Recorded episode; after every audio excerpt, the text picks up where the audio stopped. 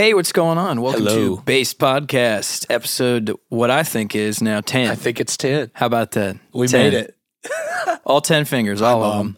Count them. uh, yeah, dude, we're really excited today. We've got uh, a special uh, guest with us today. Carson, you want to tell yeah, him? Yeah, we've got Mister Dave Hartley from War on Drugs and Nightlands. Nightlands, yeah. Uh, Grammy Award winning bass player. Uh, Dang. And then songwriter for Nightlands. Yep. Um, did you engineer Nightlands stuff too and mix it? Yeah, yeah. Yeah, Man. it's just kind of a, it's kind of a one man, you know, thing. I love that. Keeping that perspective. Yeah. Yeah, I like doing all that stuff.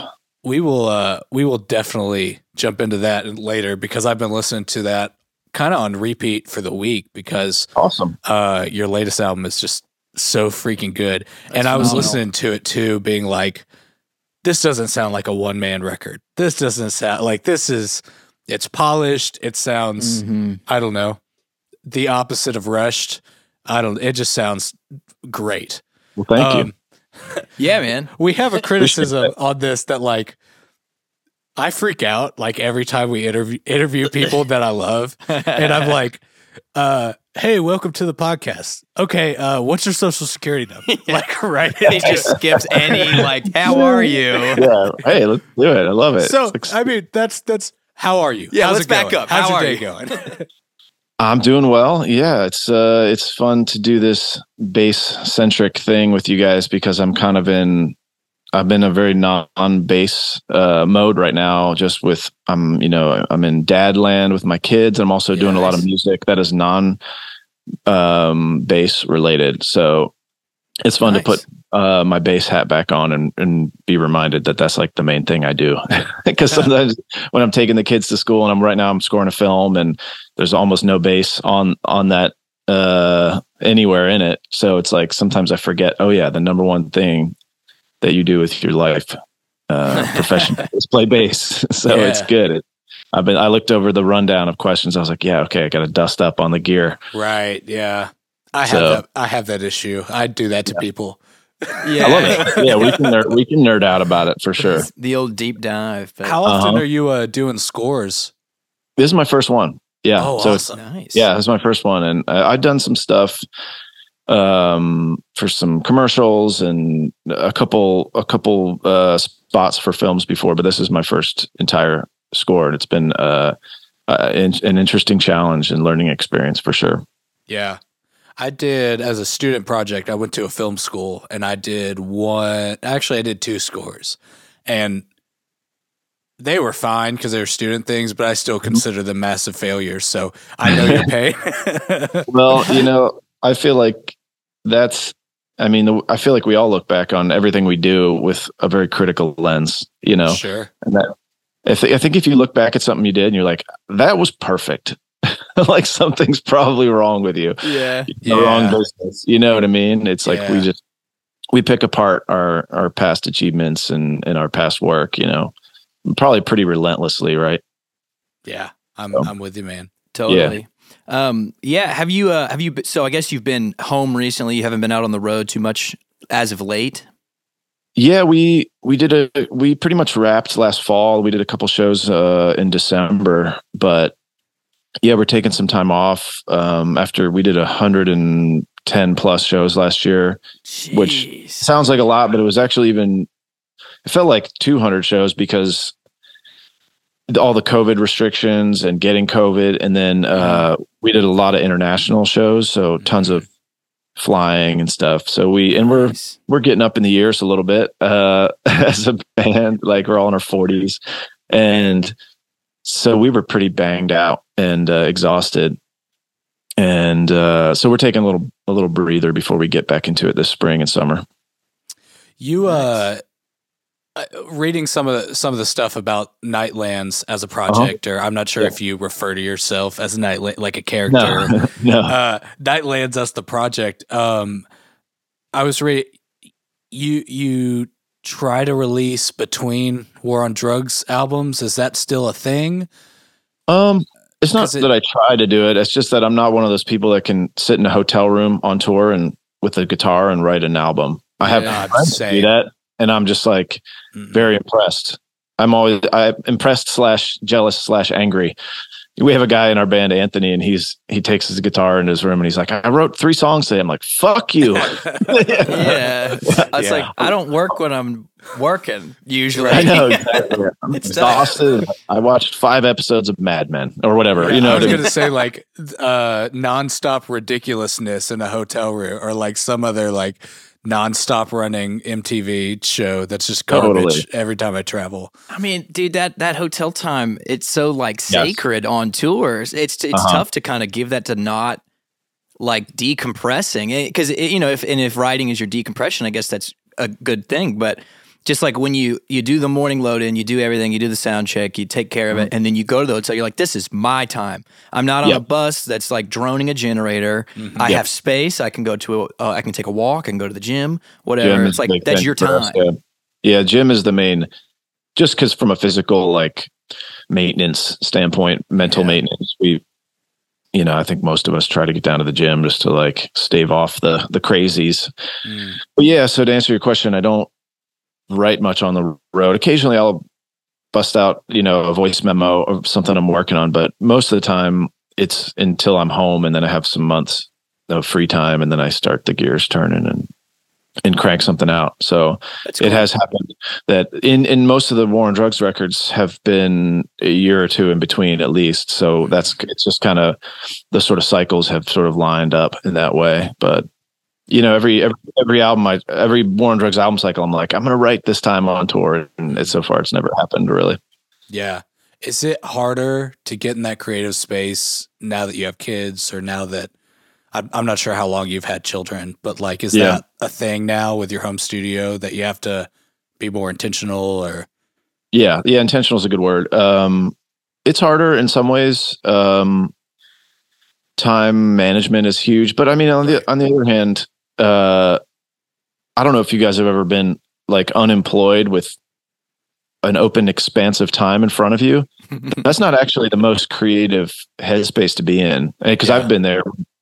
That's kind of, that was kind of a turning point in the War on Drugs existence is Adam and I were coworkers at this property management place in Philly. And, you know, the band was quite young and we were, you know, just a young band and we both got laid off and we both got unemployment and that's when the band actually kicked up a gear because Adam was uh, able to really focus on uh, making records. And that's when Nightlands came into existence. But, but you know, that often equals like depression and mm-hmm. substance abuse for artists. Actually, if you're like, here's uh, here's three years of, of time and you don't have to do anything. You know, you would think like out of that comes like Pet Sounds and, and shit, but yeah. not necessarily. You need structure, you need limitations, you need deadlines, accountability. Some, I think all that stuff really helps the creative process. Mm-hmm. So, yeah, I'm the same way. And everyone yeah. seemed like society as a whole, like I see something go around Facebook or something that's like, think of all the great albums that are about to come out of COVID. And that's probably right. true for like some artists. But for me, I was like, I'm just staying up every day worrying if I'm going to die tomorrow. Like I, yeah. I don't have any bandwidth yeah. for uh, making a song. Yeah, I know. Yeah. Where are the COVID albums? I mean, I guess every album is a COVID album at this point, but sure. no, I think you make a good point. And, you know, there was speculation as like, are, is the next wave of great American novels going to come in the wake of COVID? And it's like, no, because everybody was neurotic and, you know, it's not good. Like stay in your house indefinitely is not necessarily a good like creative headspace. So yeah, um, the, especially the indefinite part. Like yes, it's yeah, like how am I supposed idea. To? Like I didn't know I was gonna have months to yeah. dig in. It's like if I if I would have been like, hey, you're gonna have like four months to like really kick your heels yeah. down and like put some stuff down and be like, oh great, but like right, it, it just wasn't like that. Yeah, if we knew yeah. how long we had, that might have been yes. different. But yes. we're like, has society collapsed? Right. Has, uh, yes. Should I be buying more beans and rice? Right, yeah. beans. Buying the beans. Stockpiling water. Dried well, beans, yeah. Yeah. Dried beans. Remember the dried beans powder. Phase? I guess that's funny. I guess that kind of gets into my next thought of was COVID an opportunity for you in your gear hunt? I saw mm. a lot of oh. realms that like people stress sold things. Mm-hmm. Did you mm-hmm. accidentally sell something, or did you take the opportunity and be like, oh dude, somebody's selling this for like a deal. Like right. I'll grab it. I didn't sell anything. That's for sure. Nice. Uh, I mean, it's tricky because we had, so I have a four-year-old and we had another kid during COVID. We bought a house and I built this studio. So I definitely was not downsizing, uh, you know, yeah, collecting. Um, collecting. Yeah, but not, you know, more just like putting down roots here. We moved down to Asheville.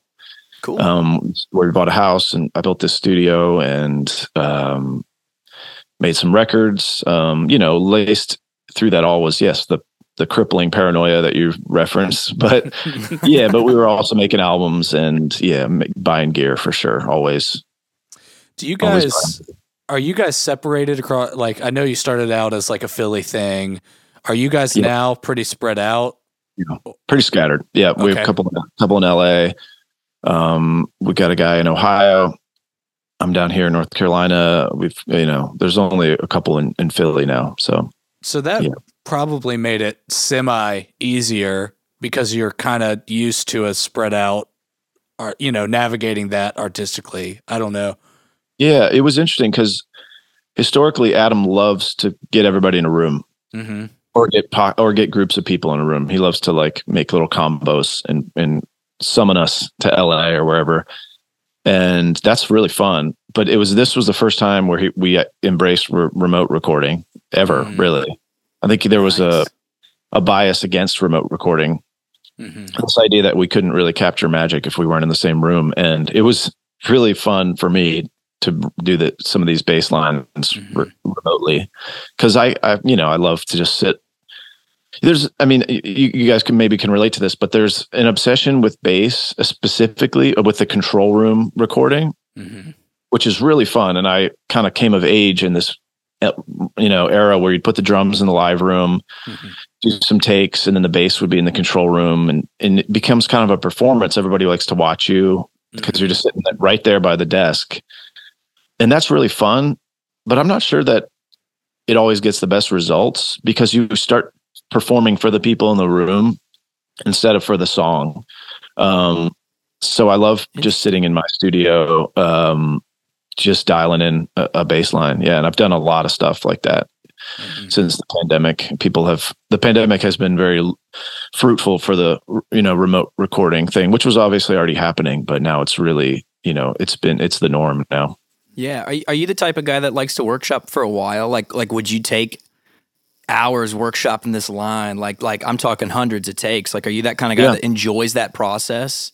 Sometimes it depends. Nice. There There's this, there's a, uh, I Don't Wanna Wait, which is on the New Drugs record, which that's a bass line that like I basically composed over a few days, you know. That's awesome.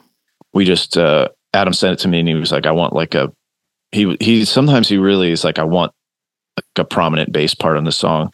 Mm-hmm. And by the way, sometimes he writes the bass part. He, there's a couple bass lines in our catalog that he, that I get credit for.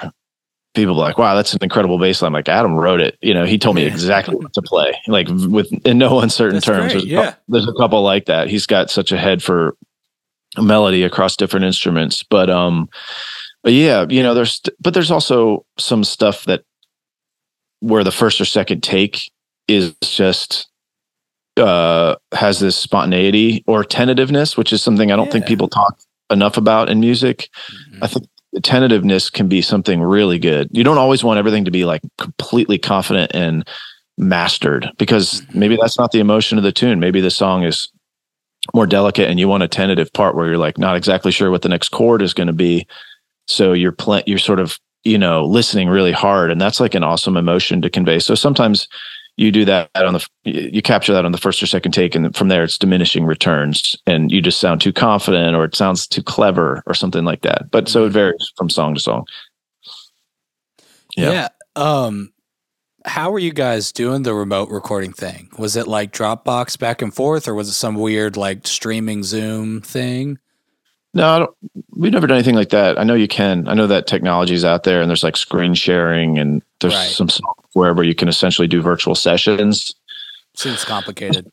Yeah, sounds sounds complicated for me. Yeah, we just do Dropbox. Yeah, cool, just nice. Old school. Yeah, I, old school. Uh, I was very lucky. I play for an artist named Abby Hamilton, and uh-huh. we uh, we've been waiting. You know, all, all the stuff was finally aligning. We're going into studio working with um, my friend Dwayne Lundy, who we've had on the podcast, who's an insanely great producer, um, uh-huh. and I literally I packed up the car. And I like was driving, and I'm going to the studio to finally do the parts that I've been practicing, you know, whatever. And in the car, I get the call that starts like, "Hey man, uh, just so you know, I have COVID." Oh no! And, and it's like, you know, it's it's one of those moments that you've been waiting on forever. And I was able to just go, you know, they were so nice and gracious that I just. Went in my little bedroom studio, plugged into my Apollo, and it was great. Yeah. But, yeah. you know, I got to experience that first remote recording thing kind of by force because um, yeah. they could have thrown a rock and hit a bass player as good as me. It's just the difference in, you know, I'd put my time in the band right then, and, and sure. I was just thankful I could do it. But, yeah, yeah That's the, awesome. re- the remote recording thing is weird because – like you're saying, the spontaneity, there's something really important about that. I do think you hear that a lot in vocal takes where there's mm-hmm. a real, like, that first take magic thing that sure. happens a lot. Um, but yeah, I, that's that's super interesting how you guys did that. Um, yeah. Do you think you guys will do it again? Probably a mix, you know. Yeah. Um, we've already started doing a little bit of uh, stuff, bouncing some files back and forth. Um cool. Adam's got some new songs that he's working on, and I've done a few things here, but I'm sure we'll be getting together as well. Um, he he built a, an incredible space out in L A, so uh, I'm sure we'll be hanging out there, working together. Nice. Recording, yeah. So, but it is yeah. nice to have that remote uh, re- recording, like, you know, feather in your hat to, to for when you need it, because not everything needs to be uh, um. You know, I think there's just like fallacy in, in music that I've been like rolling around in my head for the last few years. Like when you're young and you're starting music, you feel like everything, everything good has to be created in this like lightning strike of inspiration. Like your, you know, like your girlfriend just dumped you, and then like you sit under a tree and a rainbow appears, and then like this lyric pops into your head, and then like you find yeah. your guitar and you record it. And it's like, maybe that happens once in a while, but most of this is like hard work and just cr- like kind of showing up yeah. and just doing the work every day. And, you know, punctuated by these maybe cosmic moments, but a lot of it is just like craftsmanship and work and taking pride in the way you do things, and kind of like a little bit the, the boring shit. Right. So I feel like remote recording kind of falls into that, where it's like, it's just practical, and it's just, you can do good work. You can do more work. You can put more hours in. Like sometimes you just need more time to work on something. So and your time too. Um, That's the difference. My, it's your time, my time, and my kids' time, you know, it's yeah. like, I don't, I don't always have the luxury of flying out to, you know, to L A for a few weeks, even though it's really fun and mm-hmm. it's great to see my friends, but sometimes the kids need to go to summer camp or whatever, and they yeah. need dad to drop them off. And I can clock in at like eight p.m. in my studio and work for a few hours. So, yeah, that's awesome. Well, I think that's a, a decent little bit of a of a slope to get us into. Maybe what's your at home gear go to right now? Even if if maybe it's for for like just to demo a part, maybe it's for like to cut apart for the record. Like what what do you uh-huh. what's your go to? I'm gonna start here as far as signal chain. Uh, it would be the Noble preamp. Um. Into uh I have like a Pacifica um uh preamp as well. Yeah, that that's like ten seventy-three ish. Ish, like, yeah. It's real it's real hi-fi, real transparent. Yeah. Cool. Um it's real fast um as far as transient. Mm-hmm. Uh and then usually like a distressor or something, real nice. Light compression. I try to I try to be really gentle with the compression, just because specifically with bass.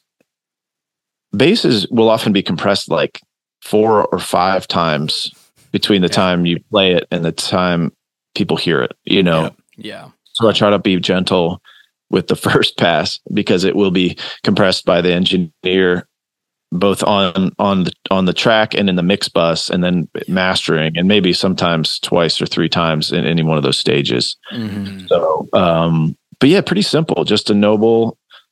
Um, but I, you know, I do bounce around with D Is. I have this ReadyTube D I that I was using for years. All the drug stuff on the last record was was the ReadyTube.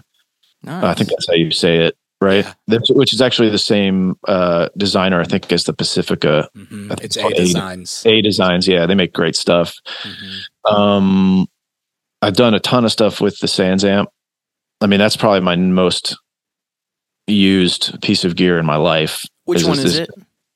It's like a nineties uh, the black one? first first generation black Sansamp stomp box. Nice. Um, cool. Which yeah, I absolutely love. And I actually recently went back to that for live. I've, I've used a million D Is live. I, I'm always my our front house guys just like laugh at me because I'm like, I'm gonna switch over to this one tonight. Um, but um, Dark Glass makes killer D Is. Oh, yeah, I've cool. used a bunch of those. I have one actually. I pulled some pedals out. People can't see these, but um, there's this Alpha Omega uh-huh. D I I that I love that Dark Glass makes. Um, then uh, Walrus Audio makes this killer D I called the Bad Water that I nice.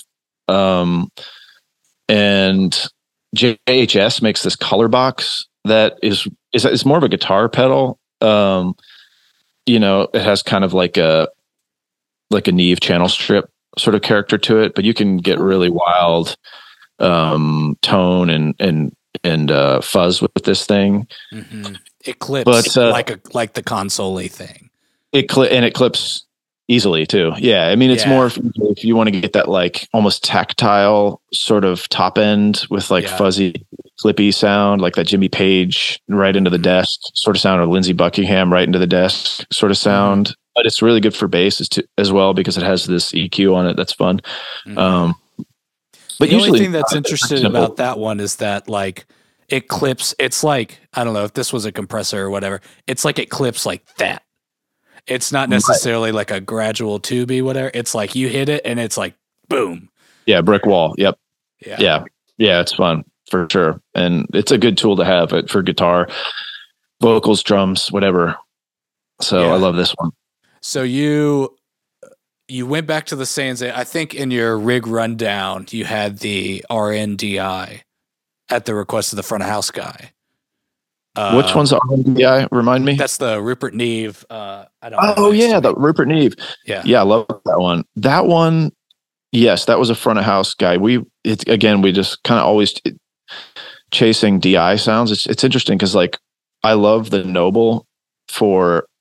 It's probably my go-to for the studio right now, mm-hmm. but um, but we were playing on this last run specifically in Europe.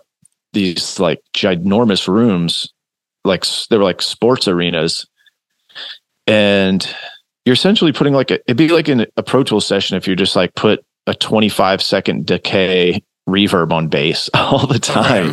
yeah, you know, yeah. So you're just battling this like wild decay and slapback. Or, you know, so what you're looking for in a D I is actually something very different than what you would want probably in the studio. So we were always chasing like what our front house guy, Matthew, and his his his friend, Bob, um, there are two front house guys over the past few years. They would always, they called it fast. They're like, oh, that D I is really fast, which I never even oh, thought that's about. That's a good that. way to say it. Yeah. Basically, essentially like the transient is so defined and so much mm-hmm. definition on the Fender yeah. sound and stuff like that, which I never even, I was always going for like a James Jamerson, Paul McCartney, really, you know, kind of thumpy sound. Oh, yeah. It's if hard to mix. Live, yeah. If you got a thumpy sound and you're in like a hockey arena or something, mm-hmm. it's just, you know, so they're always yeah. like, there's plenty of whoop, whoop, whoop in those rooms already, you know? Yeah. yeah. Um, Could so you remind me, are your cabs mic'd up simultaneously? Okay. Just one, no, just, yeah, we mic the cab, one cab. We have, there's one cab with two heads, mm-hmm. uh, which is partly for aesthetics, but also right. because, uh, it's awesome it's, aesthetics. It's, it looks cool, but you know, you do backup if in case one on the off chance that one goes down. Um, yeah. So, and I, I do want to come back to that cause I have recently acquired an S V T. Um, but it, It's interesting with the the Rupert Neve D I. I actually I have a Noble on my board right now. Um, nice. And this weekend I was hired for something, and I was like, I've just been missing some definition. I don't I don't reach for flat wounds a lot. Now I do in the studio. I think flat uh-huh. wounds are really great in the studio. Um, uh-huh. I'm kind of a dead round wounds guy usually, and mm-hmm. I feel like that plus the Noble. For me, especially when I'm using in-ears, it gets it gets kind of hard to hear the definition or whatever, and I end up maybe overusing E Q or something yep. else to compensate. And so I just like I'm not going to use uh I'm not going to use an E Q or anything this weekend. I'm going to do the Rupert Neve D I, and I uh-huh. was very uh very pleasantly surprised nice. at how much I liked it. Oh, it's, cool. It's funny how back and forth, but interesting enough, I had uh, Jack from Noble mod my Noble because I would never use the high right. pass filter because um, somebody, huh. some guys, it rolls off way too high to me. I agree. But then people would like juice the bass. Oh yeah, um, gives so, you like a key curve or something. Yeah, and it would kind of run it that. a little bit more. Um, when you're really, really, I mean, almost maximum bass, it kind of does. Oh, that's interesting. Overdrive isn't maybe the right word, but it does something to it. That's, that's cool. cool. I gotta try sauce. that. Yeah, sauce. I had sauce. Yeah, I had him mod it to that. The high pass filter was at like sixty hertz, so it's like, like just yeah, the woofy just... part. And so I almost leave it engaged all the time now. Oh, that's because cool. It feels kind of like a cab because uh-huh. that's what you know. Your cab's just gonna roll that off too.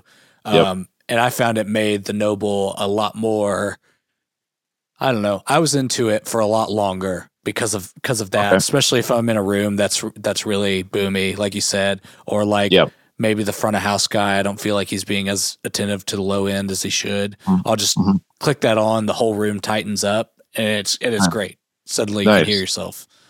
Um, got but the, that's got the mod, dig it. I know, yeah. So hit him up. I'm super into the direct console sound that I have like a ten seventy-three, you know, rip off like everybody has, or I should say rip off. It's great. It's a clone. Clone. Clone. Uh, yeah.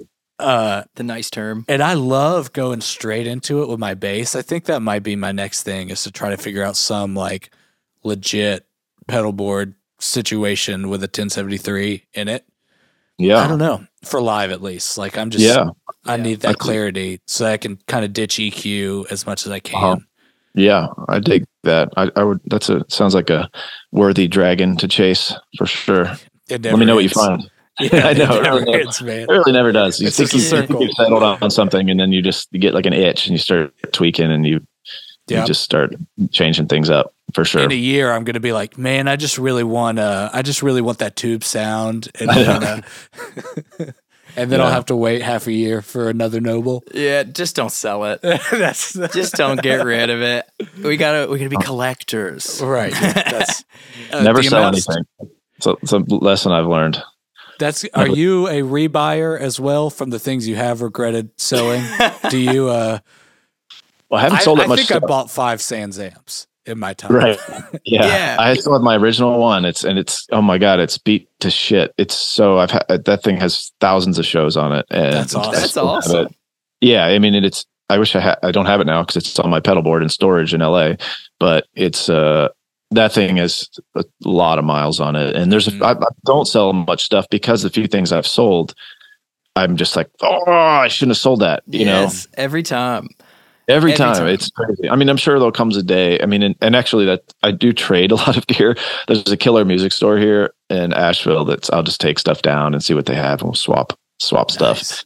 Um, but I, but yeah, I mean, most of the time, I, I just I regret selling it, and and it's partly because values and prices have gone apeshit lately. Yeah, you know, I, I sold my Tascam three eighty-eight. You know, those those uh, consoles with the integrated quarter inch tape.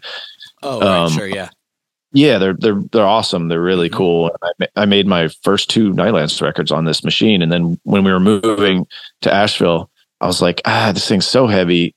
It needs a lot of maintenance. Mm-hmm. I'm pro- I don't use it that much anymore, and I sold it to a buddy for like eight hundred bucks or something. And those things are outrageously valuable yeah. years later.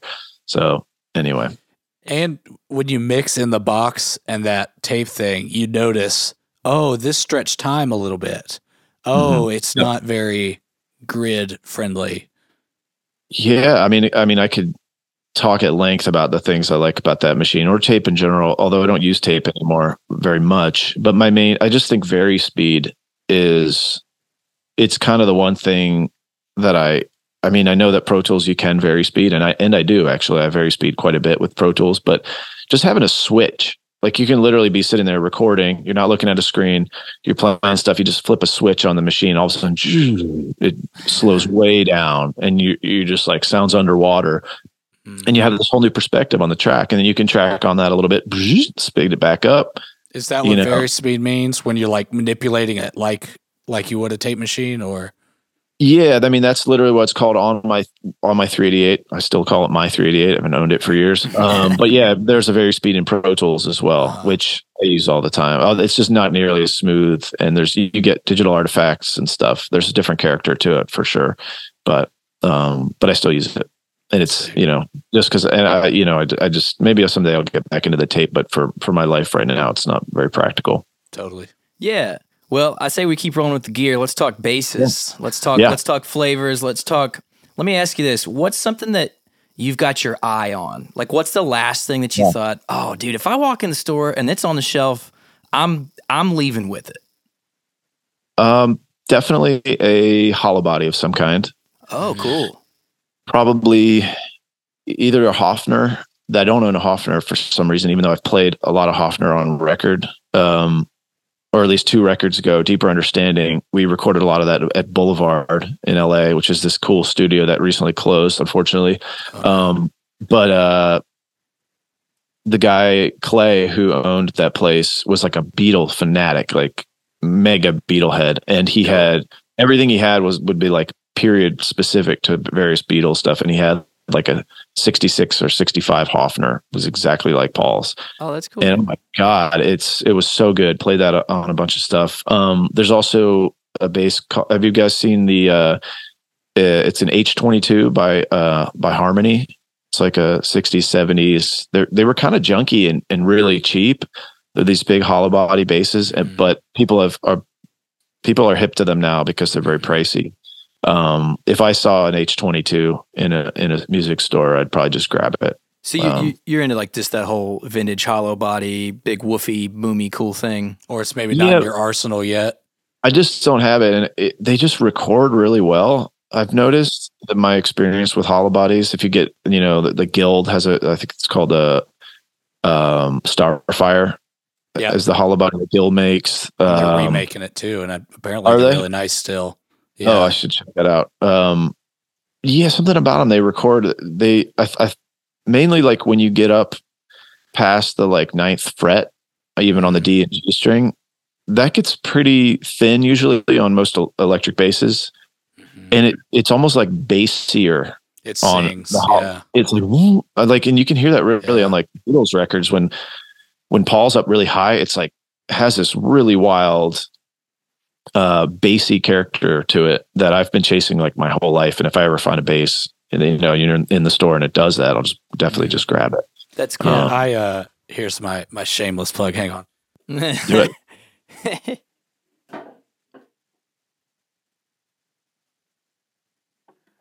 I got one oh, of yeah. these the other day. Um it's a sixties K. Um yeah. It's like five nine, I don't know. It's a it's like a catalog bass. Um, uh-huh. but that looks man, like that. The Harmony looks a lot like that. It's like you get all these manufacturers that just like stick all these different logos on them, but like the logo's off this, um, cause there's a logo here and it's missing a pick guard.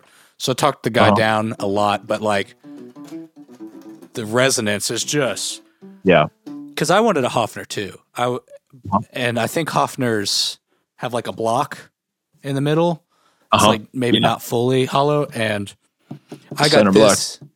Expecting the block, and it's full hollow instead. Wow. And I don't Probably know, it's back. Dope. Yeah. So I held it in front of my amp quite a bit. It does, but like not. Not too bad. And I thought I was going to have to switch the pick guard out too, or sorry, the pickup, and it sounds mm-hmm. beautifully muddy. Yeah, it sounds awesome. It records oh, really great. So yeah, definitely. It's funny because awesome. What a cool like bass to have and record, but what a terrifying bass to put in a touring situation. I know. Yeah, I probably wouldn't take it out. Maybe I would. We'll see. I, I could see the front of house guy just, you know, sighing. it, you know, such, yeah. We just did a music video, and they requested I bring that, and it's we. It was in Atlanta. Um, they requested I bring the hollow body bass for the look. And it nice. was the most nerve-wracking trap. Like yeah. the case sucks because it's from the and it's like you can hear it smacking the side of the case even when you're walking with it. It's it's. Oh man, I will never. I will never travel with that again. That's awesome. Um, yeah. So what? Let's let's go to what do you have out with you right now? Like when when you go, like what do you, what are you reaching for on the stage? I have my main bass is. I'm really into the, are you guys aware of the like Fullerton era Fender P-Basses? Um, actually Fender, so in nineteen eighty-two, nineteen eighty-three, Fender, their reputation specifically with basses was really bad um, because of some quality control stuff. And you can see that with seventies Fenders. If you go into a, a music store and you pick up like a seventies P-Bass, it could be incredible. It could also right. weigh like nineteen pounds and be have a bowed neck and just sort of have a dead, some dead frets and stuff.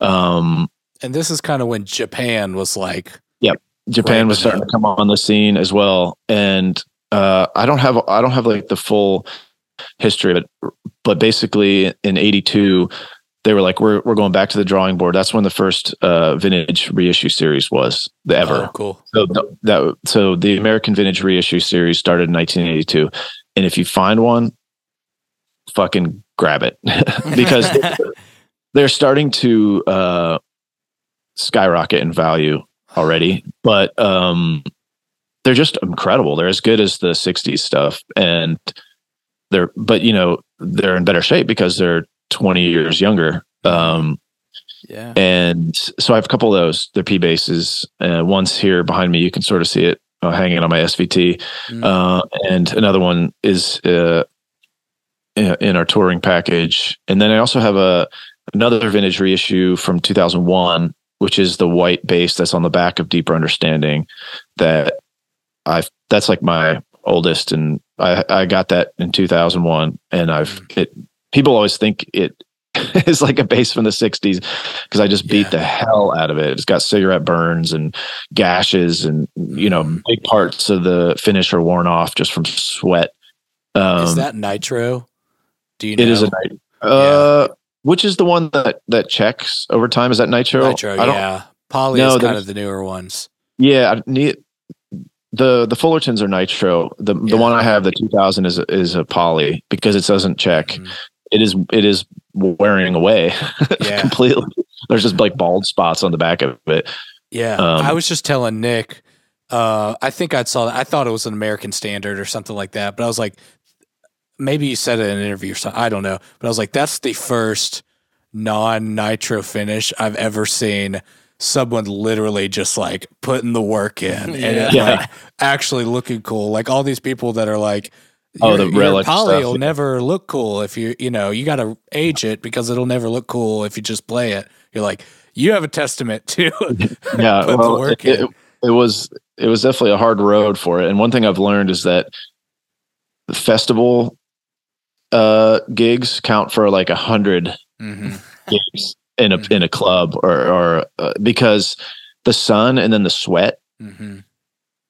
you know and the extreme temperature changes of playing, especially earlier in the Drugs crew, we're playing like early afternoon festival slots mm-hmm. so you're like the full sun and you're just like drenched yeah. in sweat and it's all dripping down the bass and then uh it, you know it gets grime all over it. So I think all those festivals we did really beat that bass up. um I need it needs some work. I think I want to bring that back as my like number one. Mm. For whatever reason, it's light as a feather. I mean, I which that. I think is which is the best. I think if you mm. pick up a P bass or a bass in general, and you're like, oh my god, this is so light. Yeah, that's just a good sign. Mm. Um, it's a good sign for your back, but also just tonally, it's a good sign. Um, and uh, this thing's really light, but the frets are starting. I mean, again, the frets are almost worn off. It's like they're like little, they're like micro frets. That's um, awesome. So, uh, yeah, it's, uh, that's my other one. I have a fretless that I play live as well, which is a Fender. It's actually a, a Tony Franklin signature. It's like got the, it's like a black pickguard, black body, and then uh rosewood fingerboard. So it's like black, black, black. It looks really cool. cool. There's no, there's no fret lines on it, which has forced me to become better with my intonation, which has been a journey. Um, I'm trying to think if there's a fourth bass that I travel with.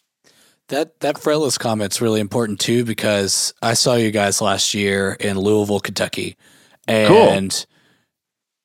I I'm not going to say there was no facelight used, but there was almost no facelight used the whole night, which was so cool. But you were playing in the dark. I mean, you're all backlit yeah. all the time. Yeah. Yep. On this tour, at least. Yep. Moody. Yeah. Moody lights, vibey, and yeah. It's sometimes there's a couple tracks like. Like Thinking of a Place, which we often play towards the end of the set, mm-hmm. that's like fretless, and it's got a couple, it's pretty minimal line, but there's a couple big fills. And our front, our our L D lighting director, Ben, sometimes he'll just like black the stage out. And I'm like, dude, I can't see, I cannot see the frets. Uh, and he, he, we'll talk later, and we'll we'll joke about it. But I've had to, I've had to use my ears, or like sometimes I'm literally like. Putting my head down yeah. to the trying to find, because I'm up high on some of those. So the deg- when you're up higher on the on the fretboard with a fretless, the degree of error is those notes come faster. Yeah, they come faster. So yeah, anyway. Dude, that uh, what's funny is my wife was telling me before this. She was like, she said, "Are you going to tell him how many times you looked at me and said, 'I think this is the best show I've ever seen'?" And I said yes, legitimately. Awesome. Uh, might have been the best live show I have ever seen in my entire oh, like, from so the lighting design to, you know, you guys were pretty COVID conscious, and so you had no opener, and so you walked out and played freaking three hours. Yeah, and like just went for it. It was awesome. Awesome, awesome, awesome. Yeah, that'll go down as the best show I didn't see. Yeah, I'm like I, kicking myself for not going up there. I might have even I asked a lot of people. I was like, "You guys got to go with me. You guys got to go with me. This is going to be so good." And it absolutely was. Especially, oh, that's awesome. This is random. Uh, the way geeking out about your lighting designer, um, I did a little bit of light design at, at a place I worked for a while, but it's like he was using, uh, it was like layers, almost like walls yeah. of light. And um. it, it reminds me of like Star Wars, like the prequels where the, where he's like, It's all. It's like the blue wall, and he can't yep. like walk across the wall because like Darth Maul and whatever the other dude's name. oh yeah, like, and he like yeah, can't yeah. walk. Right. But the it was like layers passing in and out over yep. the whole time. It was so beautiful. And then yeah, he's a genius. Ben Silverstein, got to got to shout him out. He's he's a real. He's he's been with us for a long, long time, and he just is so responsive to this the music, and it's. It's just be, has become this really fruitful symbiotic relationship where he just gets inside the music with us and reacts, and it's it's it's amazing. He's I'm so I'm really pleased to hear you say that. Yeah, dude, I was pretty I was geeking out really from everything, but like the lighting design blew me away, and the front of house mix. Like yeah. he's got all the S S L stuff back there. It sounds so clear. I wear. I keep earplugs in my pocket like all the uh-huh. time. I'm that guy. Sure. And I took my earplugs out on the second song and was like, oh, this good. is like perfect, perfect mix territory. Oh, awesome. Uh, yeah, he's, a, he's pleasing to listen to. And then there's that one song. I don't remember which one it is, um, but the drummer, uh, Charlie, is that his name? Yep, Charlie Hall. He's uh, you've got like a stereo mic on the hi-hat, and so he's doing this number. And then, like, front of house dude freaking hits the spread knob, like, in the middle of it. And it's so like it good. zooms to the back of the P A, yeah. and it's behind you. And I'm like, am I the only one here? That This is amazing. Awesome. It's like it's like Dolby Atmos. Absolutely. It was so cool. Um, That's awesome. Was that at uh, Old Forster's? Old Forster's. Nice, yeah, nice. Which yeah, was, that was a fun was a one. Fun, I remember that show. Fun video. Yeah, it was raining, too, so my mm-hmm. record got drenched. But, you know, oh, no. it happens. That's, That's awesome. The memory all over it, you know. That's right. You'll remember it when you see it warped in Let's your collection. Uh, yeah. Uh, jumping back to the S V T thing. So I recently uh-huh. got an S V T, And so now you have to go through the like, man, this sucks to carry. Man, this yeah. uh, is really fragile. Um, yeah. All the great things that come with cool tone. Um, have you learned yeah. anything about caring for them, or, you know, how to get around some of the fussiness, or, or what that looks like for you? Well, my advice is to d- not travel with an old S V T, um, which is, I hate to say that. I mean, you can see my, my seventy-three is right behind me because it has been retired from the road. Nice. Um, I have two of those. Now, Ampeg has made these new, they're called the, the Heritage Series S V Ts, and they're great. They're really good. And I bought two of them because, um, you know, my last one would die. Yeah. So, I mean, yeah. I was spending a lot of money on tubes. Just mm-hmm. it, it, we freight our gear all over the world. So you, mm-hmm. we'd roll up to a venue in, I don't know, Amsterdam or something, and the S V T wouldn't fire up. Mm-hmm. Um, and we were just spending a lot of time with local techs and stuff, getting it fixed. And we just kind of decided not to do that anymore. Mm-hmm. And then I got, so I got two of these, and I never had to use the backup a single time in one hundred twenty shows. So that's awesome. The new ones are rock solid. Yeah. And they're great. They have two channels. One channel is, uh, uh, the, the sixty-nine blue line mm-hmm. with, uh, and the other channel is like the Magnavox era black line, uh, Gotcha. Which is cool. I use both of them actually simultaneously. You jump, you're um, jumping them? I'm not actually. I run, uh, I use this pedal here. I have it right here. This is my favorite pedal, I think, in the world. Oh, yeah. Um, I'm crazy looking. Something about you guys would use it to, like, I don't know, to do your ambient swell stuff, or yeah, it's all the ambient stuff. Um, I have to use some like E Q and some modulation with it, mm-hmm. but uh, it's incredible. And so I use this and I send it to the second channel. Uh, um, but for yeah, I do like. There's a ton of people probably don't realize that it's bass during the show because it doesn't really sound like mm-hmm. bass. It sounds like synth swells and stuff. But that that pedal is uh, it's made by Game Changer. Nice. It's called the Plus sustain pedal, and so yeah, I'm using that on the on the channel too. But as far as is as traveling with an old S V T, it sucks. It's there, and it sucks too because that seventy-three is like the best sound I've ever heard. I mean, when when it was working, it had almost like a it almost it just like felt different. It almost felt like someone like pressing you in the back with two palms of their hands. It was just this, you know, right in the chest. Uh, sound to it, and so much power, and just the right amount of saturation and and kind of hair on the tone. But uh you know, you can only retube an amp so many times on tour. Yeah, uh, yeah, yeah. Before and and the Heritage is right there with it. It's it's really good. So um you know, it's awesome you, to hear too that it hasn't, you know, it hasn't, at least if you're going to carry that weight, that it be reliable. You know, totally. Yeah. Really reliable. Um, and yeah, of course we just, I mean, we've discussed like so many, there's a lot of bands that don't have amps anymore at all. True.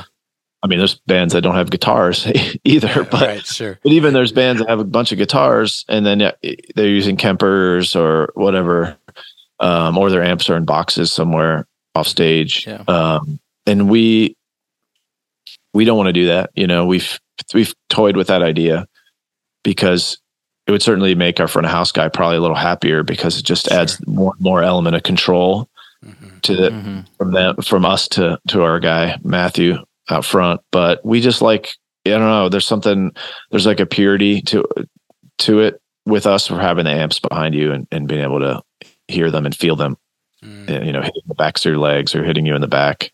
It's kind of the so. magic too, where it's like, the music we're listening to live right now is like a feat of human engineering, where you're like, there are things that could go wrong at any second. It's just sure. like riding the lightning. Yeah. And I mean, gosh, there's so many uh, bands that, and I don't, I don't necessarily knock them for doing this, but there's bands out there who are using like all the drums are triggered. Even if they're playing drums, they have triggers on the drums. And everything's a Kemper or some kind of uh, emulation. Um, and there's a lot of tracks on a laptop. Mm-hmm. And that's just kind of reality of, of music and live music now. And I I don't, that's fine. I don't, whatever whatever gets you there.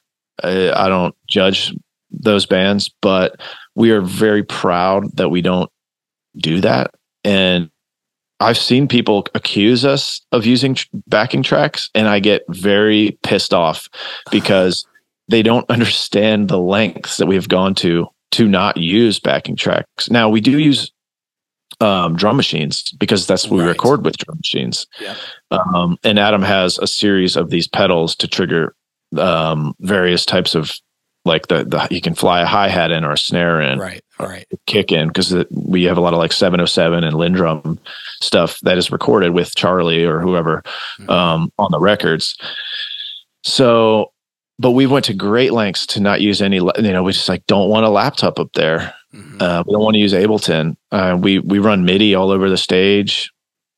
So yeah. there's stuff being triggered through MIDI, you know, like or stuff that's being like quantized and locked. You know, I, Anthony and I have trem pedals that are, uh, that at any time we can hit these trem pedals and they lock to the drum machine. Uh, yeah, which is so awesome. I th- yeah, it's a pretty amazing effect when on that song Victim, when we play it, we can hit those and it's just like, yeah. and it locks, it locks with the, with the tempo of the track, but it's like, no, we're not using a backing track. So I understand why people maybe, maybe it's like a, a compliment that they saw us and they're like, they're well, using backing tracks. Yeah. Don't get pissed off at me. I sat there trying to fi- I thought the acoustic guitar was tracked. Yeah. And I'm watching him play it. And I kept saying, I was like, he's playing it. It sounds tracked. It sounds tracked. And I keep looking around and it was just like, too good's not the right word, but it sounded fidelity wise, maybe better than anything I've ever heard live. Like, well, I also, I needed, I, I'm such a, I'm so enamored with Anthony's acoustic playing. Oh my he, gosh. Like when he plays acoustic, we call him like, he's one of the best drummers in the world on acoustic. Totally. Yeah. Like, yeah. like cause he'll be playing acoustic and I'm like, he is, I mean, it's like a, a fucking car flying down the highway. I mean, it's, he's so, yes. so, so good at acoustic guitar and, and just in strumming. I mean, he's just like strumming the shit out of it. And, yeah. and he's, you know, so. And yeah, his technique has to be just insane because like it, it sounded very S S L as in like mm-hmm. that certain high end air thing, that certain clarity. And it, it It was like perfect. I don't know. Yeah. No, he's amazing. An, I mean, he's an outrageous musician. Like, I mean, he also is, is one of the best drummers in the world as a drummer, and he doesn't play drums in our band. Um, yeah. I mean, he's a, he's a, I mean, I could say, I could say a lot of complimentary things about everybody on that stage. Yeah. But it's fun to pick him out, Anthony, because he's so unassuming and doesn't get a lot of spotlight. Um, he's, You know, he's a very humble guy and he does a lot of stuff that you don't, it's not very flashy and you don't really notice it necessarily if you're like a drunk, if you're like a drunk fan, just like that wants to hear Red Eyes or something, which by the way, that's nothing wrong with that.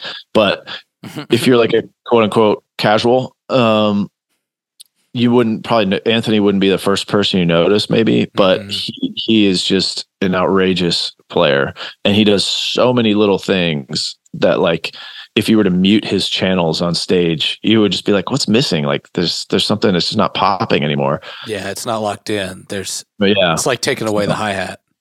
Yeah, exactly. Or the bass for that right, matter. Yeah. yeah. I, I feel like, uh, that's kind of the magic in your band is that everything is so wonderfully understated. Um, the whole time it's just like, it's just going, it's just rhythmic and it goes mm-hmm. and it's, you could sit there and just listen to it and not, not maybe turn your head on very much. But like I, um, I, I was talking about, there's one song you have on the last album that's like a tremolo is like almost over the entire mix, just da, da, da, yeah, that's, da, da, da, that's Victim. Yeah, that's the one where we use we used our lock, locking. We use our locking trem pedals. Everybody's using them. They're all locked to the tempo. Yeah, it's but it's so smooth at the same. It's uh-huh. I don't know. There's something about it that doesn't feel like you're taking me like this the whole time, like yeah. in a in a bad way. It's no, just, for sure. It's just such a tasteful use of color and effects. It, it seems like it paints the whole band. Oh, that's uh, awesome! Thank you.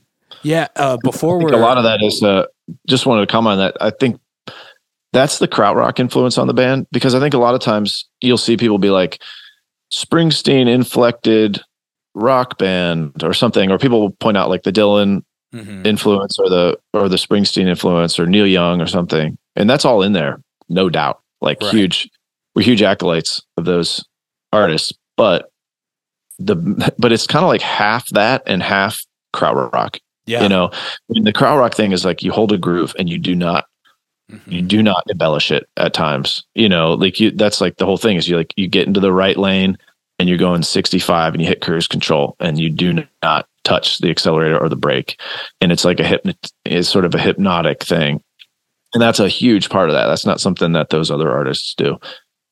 It takes so, so much discipline too.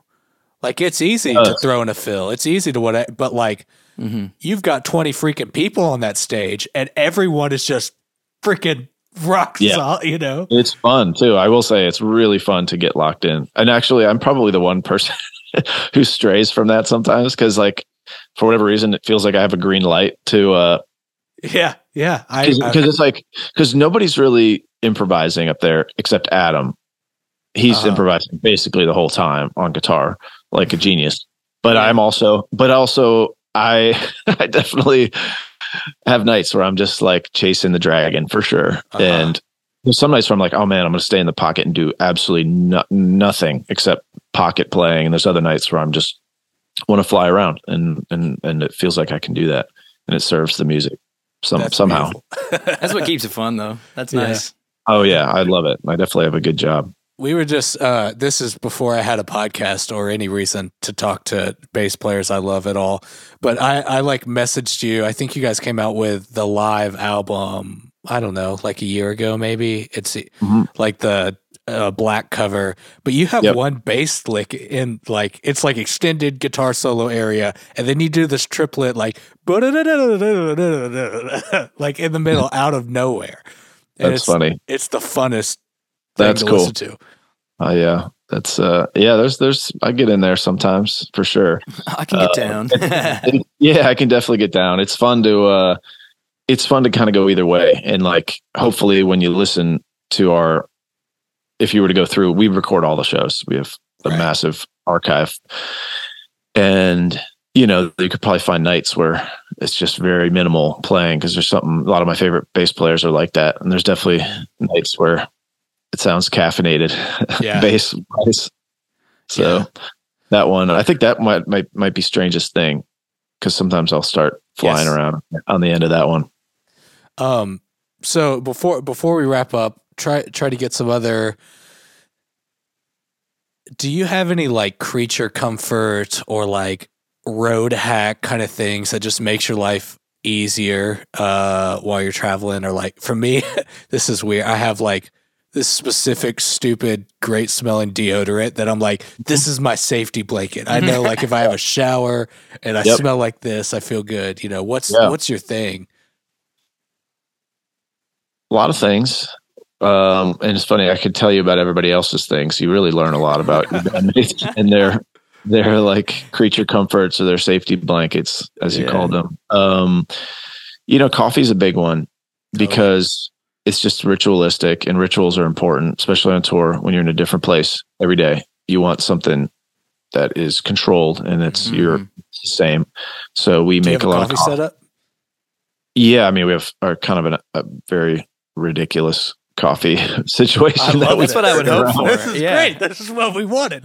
yeah, I mean we have just a whole production case full of coffee accoutrement cool. that we that we travel with, and. A, It's a lot. It's the source of a lot of laughter because we also have a grinder, a wow. coffee grinder that we got in Norway, nice. And it's supposedly the best coffee grinder in the world. If it is or not, I'm not sure. But, it's, it, but of course, it runs on two twenty power. Right. So I was about to say how you power. I'm a step down transformer to use our, our frou-frou coffee maker or coffee grinder. So, are you, are you guys um, espresso guys or like pour over or all of it? Pour over and and uh. AeroPress pour over, oh, not cool. much espresso, but AeroPress, we do. Yeah. yeah, I think mostly pour over, but but we've we've we. I feel like we've dabbled with every possible, yeah, uh, every possible caffeine delivery system we that got, there is uh, out there. We I got one of those flare things that you like press the espresso. Oh yeah, down. Uh-huh. That's my yeah, latest.